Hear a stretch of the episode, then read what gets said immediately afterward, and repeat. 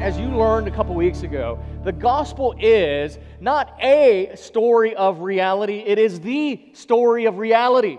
And we live in a world where if you've ever talked to people about what they believe, if you've ever had the great opportunity and, and, and privilege to discuss with people the things that really matter, how this world functions, how they see reality, how they're getting through the world, you begin to realize real quick that most people do not have a worldview that is coherent, uh, that, that makes sense of the way they live.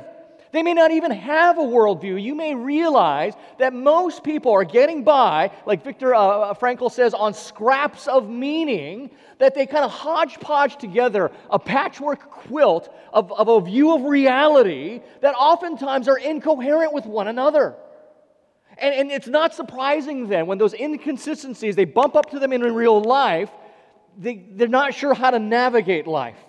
Because the very infrastructure that they use to get through life is not strong enough to carry the weight of that inconsistency and it falls apart. And so we as Christians, we have, folks, the gospel is not a picture, it's the picture of reality. It makes sense of the world in all of its complexity and beauty and, and tragedy, it makes sense of reality.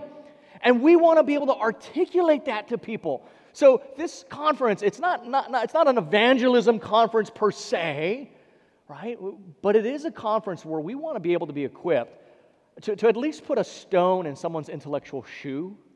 To make them go, oh, something, you just told me something, and now I can't get through life the way I thought I could. I got to deal with this. Because we live in a world where there's so many counterfeits. And, and we want to be able to be equipped to spot the counterfeits, engage the counterfeits, because what we have, people need. Right? Or else, why do we gather week in and week out? Why are we doing this if it's not the hope of humanity that the gospel proclaims itself to be? because we live in a world where there's a lot of gospels out there. Some are very overtly religious, some are not. Some, some guise themselves as Christianity, some don't. But they're all gospel messages. They're all saying what, what, what's wrong with the world, what's the salvation, and who's going to make it right, right? And so we want to be able to articulate and engage people in that. You know, I was thinking um, there was an article in USA Today that said that in 2006, $64 million in the U.S. economy were counterfeits. Do you realize that? $64 million. But in, that, that's better because in 1994, according to this article, $209 million were counterfeit circulating around. Look in your wallet there might be some of those that are fake in there, right? The Trade Association uh, says that in, in 2005, 22% of all the brand name apparel that's sold worldwide is a fake, right? So the next time someone's showing off their nice Nike kicks or Armani, there's a one in five chance that it's a phony right? And, and it's not just uh, uh, financial reasons that people counterfeit things. We can have personal reasons. I, I, it just came into my mind when I was talking first hour. When I was in high school, I didn't do much homework. Um, actually, I don't think I did any homework in high school. I just, I just, so, but inevitably I got bad grades. But not to get in trouble, I learned with a little liquid paper, an X-Acto knife, carbon paper, a good old school typewriter, and a photocopier, I could counterfeit the report card and change the grades. And I got so good at it, I charged $5 for each friend to change their grades. If I just used that to actually do homework, I would have done all, I wouldn't need to change grades. The point is, whether it's multi-billion dollar scams or high school kids not wanting to get in trouble, the world is fake, full of phonies, forgeries, fakes, charlatans, counterfeits. Right? And, and, and the reason our weekend, this week, coming weekend, is so important is that the spiritual realm is not lacking in its amount of deceptors and deception and shams. Right? We shouldn't be surprised. We should be equipped to engage because Jesus even told us, Matthew 13, if you're a note taker, write down Matthew 13, verses 24 to 30. He, talks about the parable of the wheat and tares and says that as a man went out and sowed seeds into the ground, there were some, uh, I forget the word they use, but other men who came in and sowed, sowed other seeds, uh, wheat, uh, uh, wheat amongst the tares, or tares amongst the wheat, I forget. The problem was with the good seed upgrew bad. So much so that even Paul the Apostle, as, as his ministry was, was going out into the world, that there were always false teachers, false brothers sowing seeds of false gospels behind him. So when he said goodbye to the elders in the church of Ephesus, Acts chapter 20, verse 28, it's going to be on the screens right here. He, he warned them, he says, Pay careful attention to yourselves and to all the flock which the Holy Spirit has made you overseers to care for the church of God, which he obtained with his own blood. I don't think I put the whole verse up there. Yes, I didn't put the whole verse up there. So let me read it from my notes. Sorry. Marilyn was kind enough to remind me, and I, I guess I made a mistake. Um, I know, verse 20, oh, that's what it was. I only put verse 28 up there. Verse 29. I know that after I leave, Paul says, savage wolves will come in among you and will not spare the flock. Even from your own number, men will arise and distort the truth in order to draw away disciples away from them. So he warned the Ephesian elders. We're talking within decades of the gospel, the decades of Jesus' lifetime. Paul says, Look, savage wolves are going to come in and even from your own, they're going to rise up to deceive people? Paul later, in discipling Timothy in the pastoral epistles, would write in 1 Timothy 4.1, I think this, screen, this, this passage is right. Now the Spirit expressly says that in later times some will depart from the faith by devoting themselves to deceitful spirits and the teachings of demons. Verse 2 says, These teachers are hypocrites and liars. They pretend to be religious, but their consciences are dead. And so it's not surprising that we in the 21st century need to be engaged to equip or equipped to be engaged in these ways because at the very beginning of it all, the very first century, Paul, through the inspiration of the Holy Spirit, warned the church look, you've got to be prepared. Because from the beginning, wherever the gospel was proclaimed, there's going to be false gospels as well. There will be false teachers and false brothers preaching false gospels. In other words, there's always going to be counterfeits. There's always going to be counterfeits. And in our passage this morning, Galatians 2 1 through 10, Paul is, in some sense, dealing with the accusation that he himself is a counterfeit. The false teachers have been trying to undermine Paul's credibility because Paul had been preaching a gospel of grace, of free grace, that God, in his magnificence and in his plan, because of his love, paid the debt of sin because humanity couldn't. It's too big a debt. And so God took care of it. And those who would exercise absolute dependence and trust in what God did, he would be, they would be forgiven and restored and reconciled. But the Judaite, the false teacher said, no, that's, it's not that easy. You have to have the markers of being a Jew. You have to jump through certain hoops. Grace isn't free, you have to earn it somehow. And so, in their case, you had to be circumcised, you had to observe the Jewish dietary laws. Now, we don't have those issues today, but that tension still exists. Is the gospel free? Am I completely trusting Jesus Christ and his work, or in some way do I trust my own work? Uh, back, back behind this, before the service started, I talked to Adam and thought, you know why we love singing good gospel centered worship songs? Because it's truth that we are singing, and we need that. I said, how weird would our sound, songs sound like if we actually sung how we actually think about things? Right? That one song, The cross is enough, and as long as I don't lose my temper, God loves me, right? You would, you would, that would be weird to sing, right? Jesus did it all, and as long as I do at least three quiet times this week, He loves me. But that would just seem odd. The reason we love singing these songs is because it's the pure truth of the gospel. If we actually had to sing what we actually, the way we functionally live, that we believe, that Jesus loves me as long as I don't lose my temper, Jesus loves me as long as I perform well, we would be really feeling weird when we sang that. And so Paul is defending the fact that his message came directly from God, that his, his apostolic ministry was divinely given to him from God. And in, in chapter 2, verses 1 through 10, Paul is showing how unique a role he plays in redemptive history. And he does it in three short sections. He presents the truth of his gospel in verse 1 and 2. And he presents the proof of his gospel in verses 3 and 5. And then he receives the praise of the apostles in verses 6 through 10. I'm not sure at one point the announcement ended and the sermon began, but here we are, so we're just going to keep going forward. And in our passage, as you know from last week, Paul has been making an airtight argument about his unique role in, in redemptive history. In order to do that, he had to show how he uniquely was a channel of God's revelation. And so, if you're a note taker, these are the kinds of patterns. I just love how God's word is written. So, first, he establishes that he's uni- a unique channel of God's revelation apart from all of humanity in general. So, he said that in chapter 1, verses 11 and 12, when he said, Look, God directly gave this to me. So, humanity had nothing to do with it. Furthermore, it wasn't as if the Syrian or Judean churches discipled him and somehow he got the message from them. That's the point he made in verses 18 to 24. This morning, he's making the point that, look, not even the Jerusalem church gave me the gospel message. And then next week, he's actually going to confront Peter, who, who's like the, the, the CEO of the Jerusalem church, because even Peter gets it wrong. So Paul's establishing that he, above everything else, is a unique channel of God's revelation. And the reason this is so critically important is because God chose Paul as his vessel to bring the gospel message to the Gentile world, right? That includes just about, I think I only had one Jewish person in our congregation last hour, that, but the rest of us are, prob- are the Gentiles.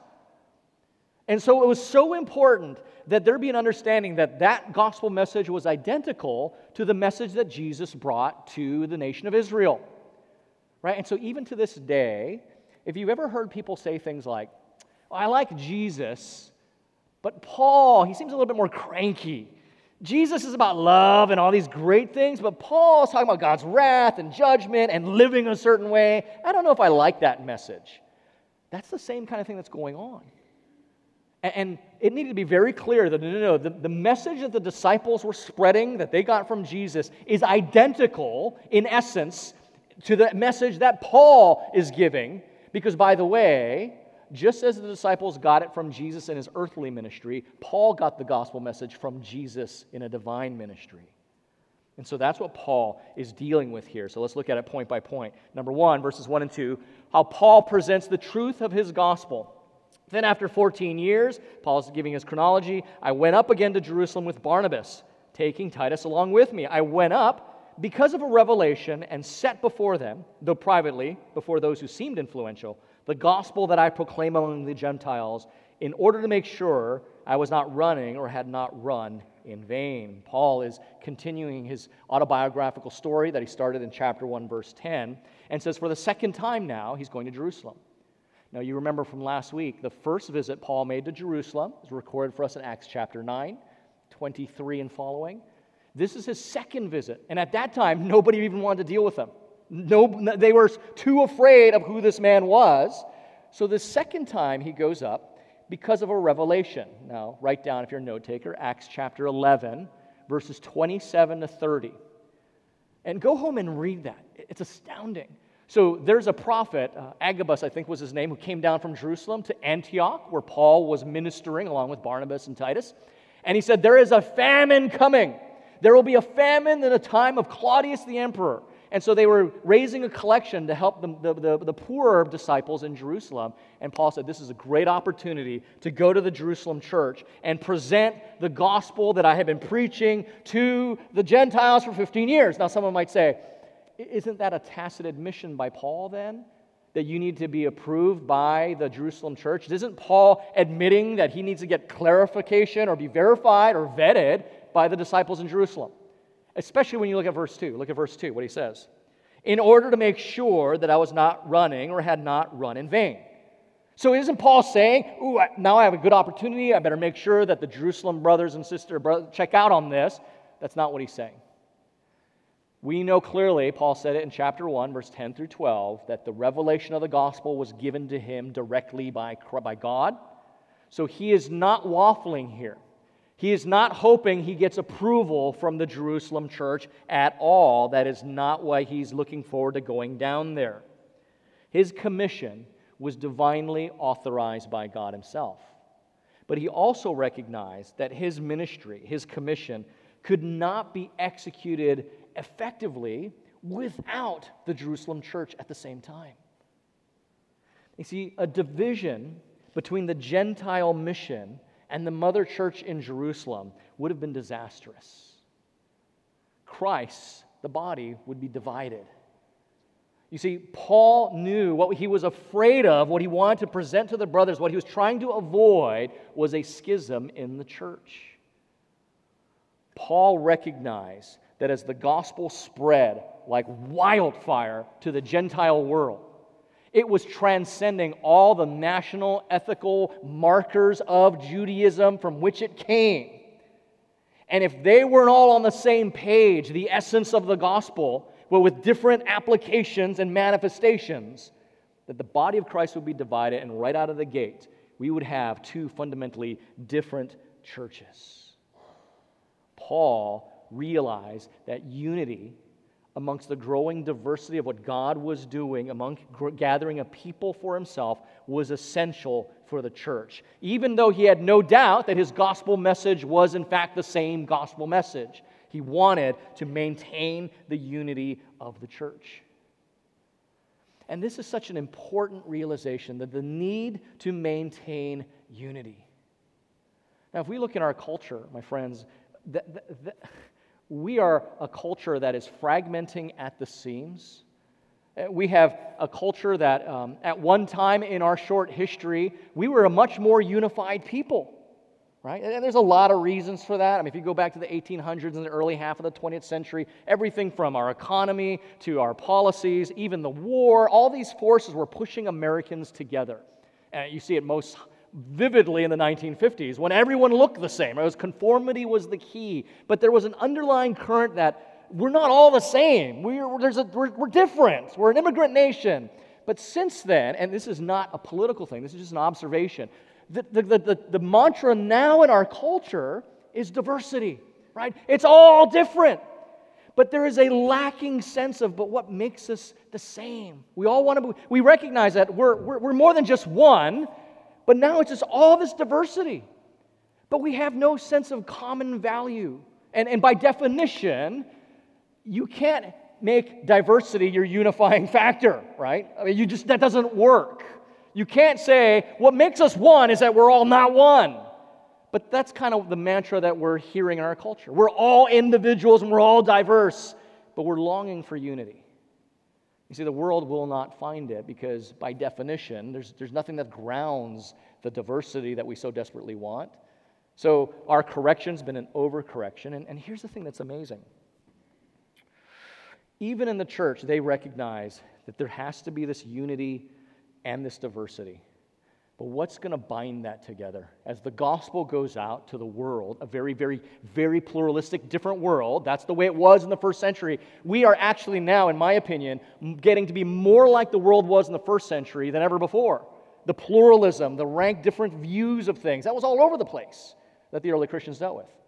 But here's the interesting thing at the very fountainhead of the Christian faith, the very fountainhead, and I'm going off the range because I didn't have, this is, this is not my notes, so let's see how this goes. The very fountainhead of the Christian faith, what does Deuteronomy chapter 6 say? The Lord our God is one. Throughout the whole Old Testament was this idea that God is one, this unifying factor. But then as we get to the New Testament, we realize something amazing that this God who is one being includes how many persons?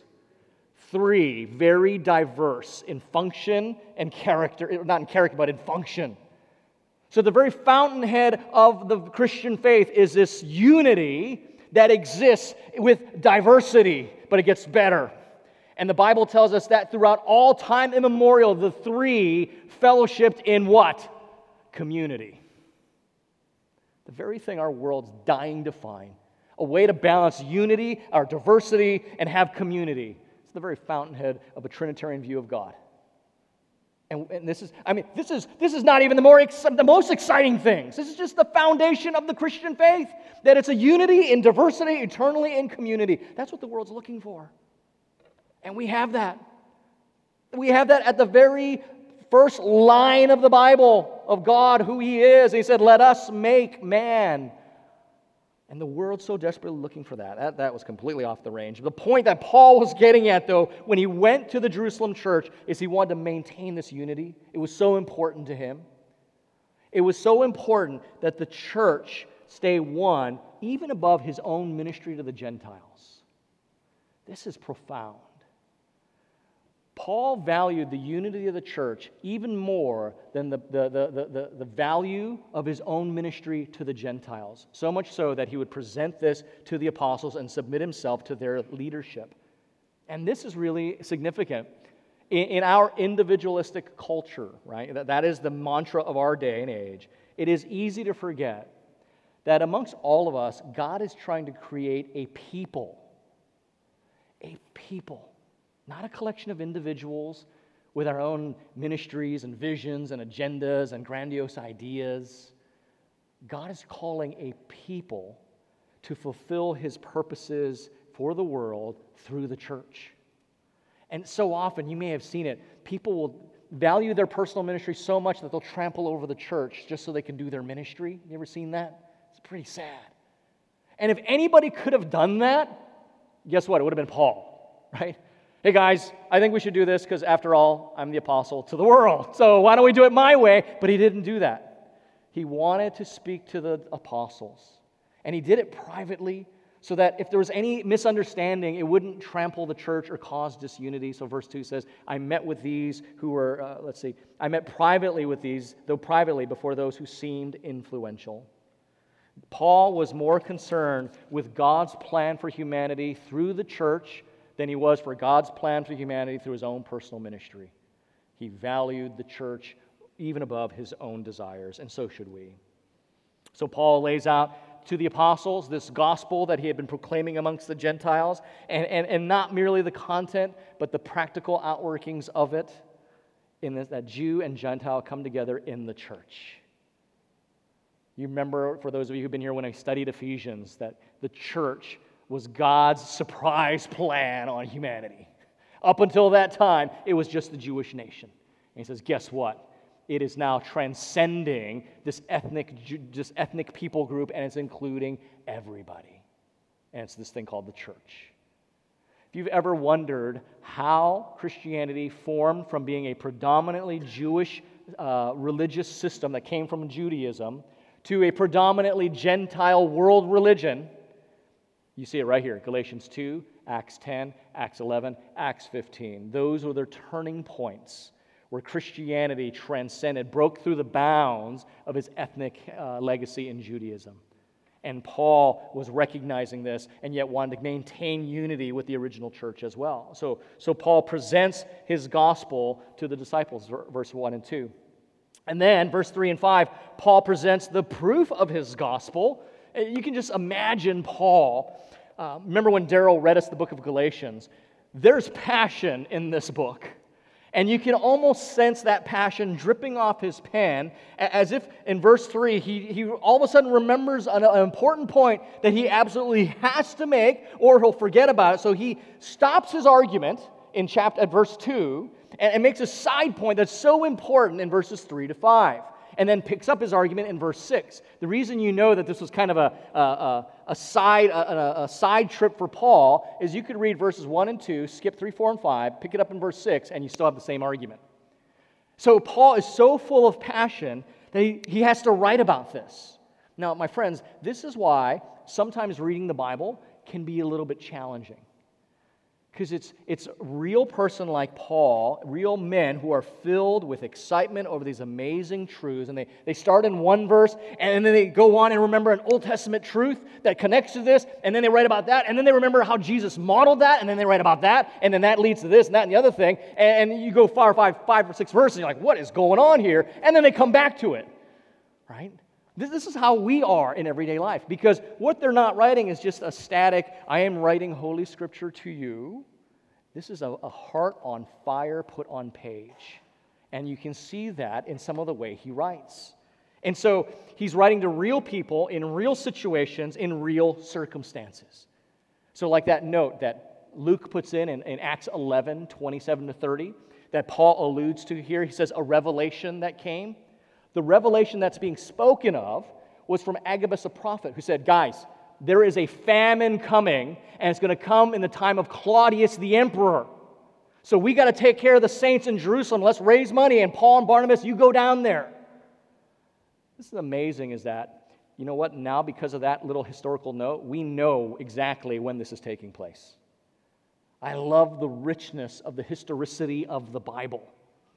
Because Luke put it down there and said the famine, the great famine that took place in Claudius the emperor's time. Well, you know, you don't need to go to the Bible to find out when that was because that's in regular history everywhere. And so we know these real events took place. And so Paul thinks about this amazing proof of his gospel, and it's his friend Titus. He says, Titus. Titus is a full Greek. And after being in Jerusalem, presenting the gospel message to the apostles, they didn't put any burden on Titus. If at any church they could have put a burden on Titus, if he wants to be part of God's people, he needs to do X, Y, and Z, it would have been at the Jerusalem church. If anybody could have had the authority to put on Titus before you're part of God's people, you need to do X, Y, and Z, it would have been the apostles. And Paul says, Look, Titus at the Jerusalem church in front of the apostles, they didn't put anything on him and they recognized him as one of the believers. Paul's making the argument that if at Jerusalem in front of the apostles there was no extra duty put on Titus to be a believer, then there's nothing that can be put on any Gentile anywhere. verse 4. The reason this is coming up, and, and I recognize this is going to be a challenging sermon to track with, because Paul is writing in the book of Galatians, remembering an event that took place a few years ago. And in verse 4, he said, as he's writing, he says, I remember this, Galatians, the very thing you're struggling with, that you need to do certain things to be accepted by God. We kind of dealt with this already in Jerusalem when I was back there. And the reason this came up then, look at verse 4, I'm going to read it from the NIV because I like the way the NIV brings it out. This matter arose, this issue of Titus being circumcised or not, because some false teachers, notice that. The New King James says it this way and this whole issue occurred because of false brothers who had come in. So, the same issue that the Galatians are dealing with is the gospel free grace, or somehow we have to work for our salvation, was the same issue that kind of came up there.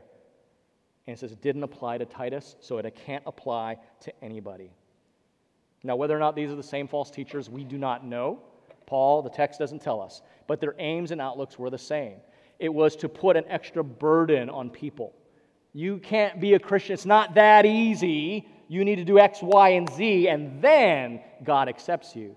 The gospel says, no, no, no, no. Jesus did X, Y, and Z. That's why God can accept you. But since false teaching is so prevalent, let's take a look at that in verse 4. The very first part of it, verse 4a. Yet because of false brothers secretly brought in, who slipped in to spy out our freedom that we have in Christ. Let's talk about that. Notice the first characteristic of false teaching. Paul uses a specific word, the spy out word. That's the same word used to describe in the book of Joshua, chapter 2, when the, the Hebrew spies kind of snuck in to spy out Jericho. It's the same exact word. They snuck in quietly to spot the weak parts, to see the vulnerable points of tend where you could kind of get in.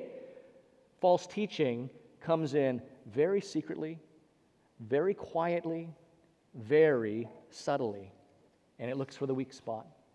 It looks for the spot that you can be tempted most to be deceived. Now, if you are a Christian, False teaching is rarely going to come into your life the way, in a way that's so obvious and clear that you can avoid it. If you are in a good Bible teaching church, if you are in God's Word, there isn't a good likelihood that the false teaching, and the Bible, by the way, is just a myth, I think we made it up, is ever going to deceive you. That's not how you will be deceived by false teaching. In our culture, we are blessed to live in a, a, a, a area where Christianity is, there's a lot of sympathy towards it, you're not going to get that as much. But here's some false teaching that might actually get you. You're too busy to study God's word on your own. And after all, it's really confusing, isn't it? And I mean, that's why you go to church, isn't it? So you don't have to do that study. Has that false teaching sabotaged your spiritual strength? That's another one. You don't have time to get involved in other people's lives. You're too busy to serve on a Sunday morning and go to a service. Has that false teaching derailed your ability to be faithful to God's people week in and week out? Right, here's the last one. You don't know enough. ah, you haven't been a Christian long enough, therefore you shouldn't be doing X, Y, or Z. Has that false teaching undermined possible opportunities in your life to be used by God? See, false teaching will never come so blatantly that we can spot it like Jesus is not God. It's going to come in these other ways that are subtle, that look for the weak spot, areas you can be tempted to believe. You don't have time. You can't understand that. You're not good enough to do that. That's where false teaching will get us. Second characteristic of false teaching. First one is it comes in subtly, secretly. The second one, verse 4, the end of verse 4, it comes to enslave. They came to spy out our freedom that we have in Christ so that they may bring us into slavery. False teaching will always make a slave of someone. Notice Paul's use of those words, freedom and slavery, such vivid language. Because Paul understands the gospel always brings freedom, but things less than the gospel, individualism, legalism, moralism, will always bring a kind of slavery. So let me, let me illustrate that with the false teaching I just mentioned. Studying God's Word, right? Getting into God's Word enlightens us and it equips us. It, it helps us to see reality the way it ought to be, right? Helps us understand that. Without understanding God's Word, but the Bible itself, God's Word itself says, it makes the simple wise. It opens our eyes, it enlightens us to see reality.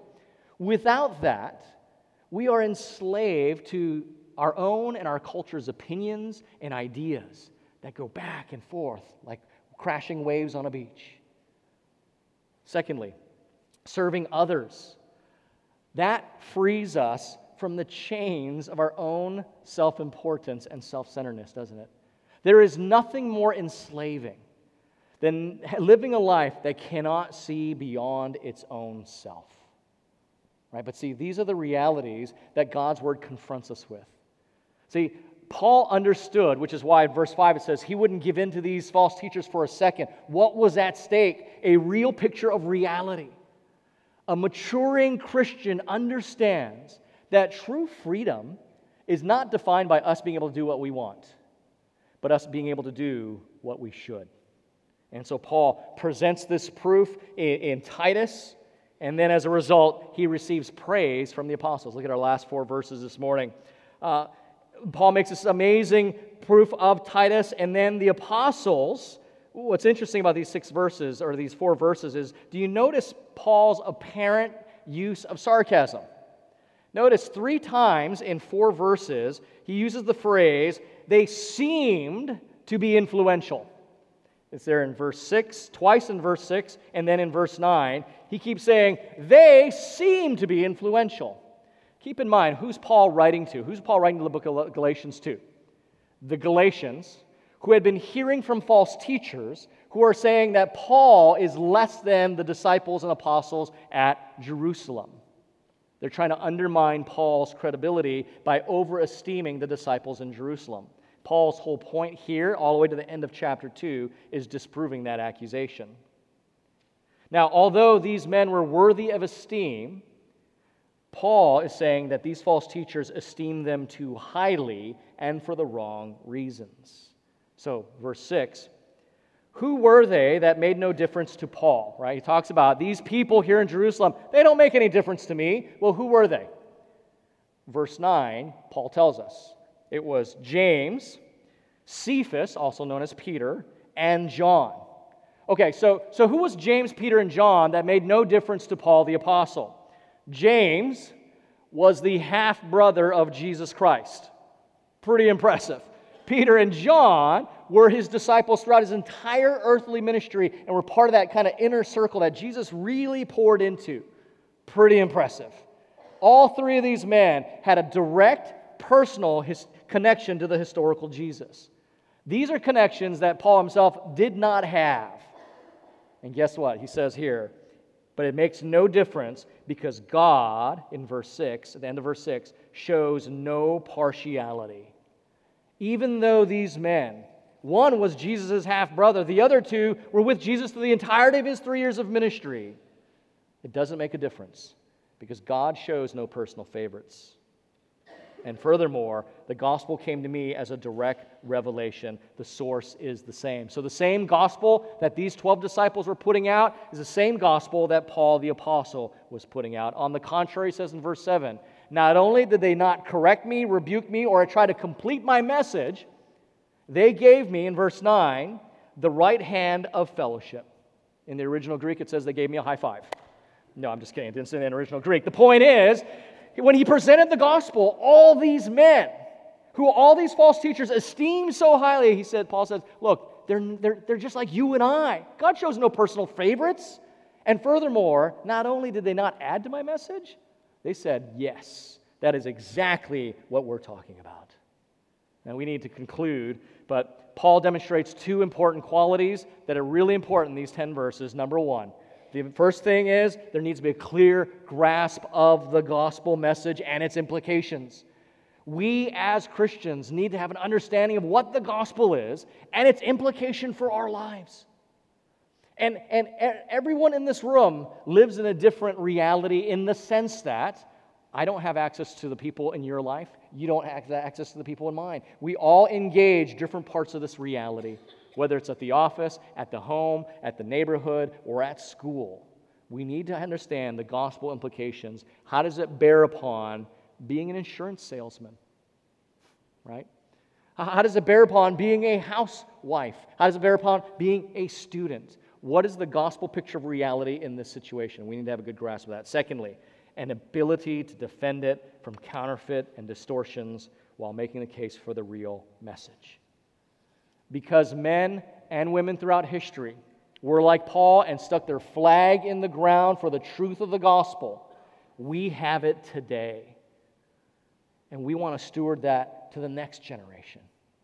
And I love the reality that God has one gospel, one truth that we all share, but all of us are completely diverse to reach a very diverse world.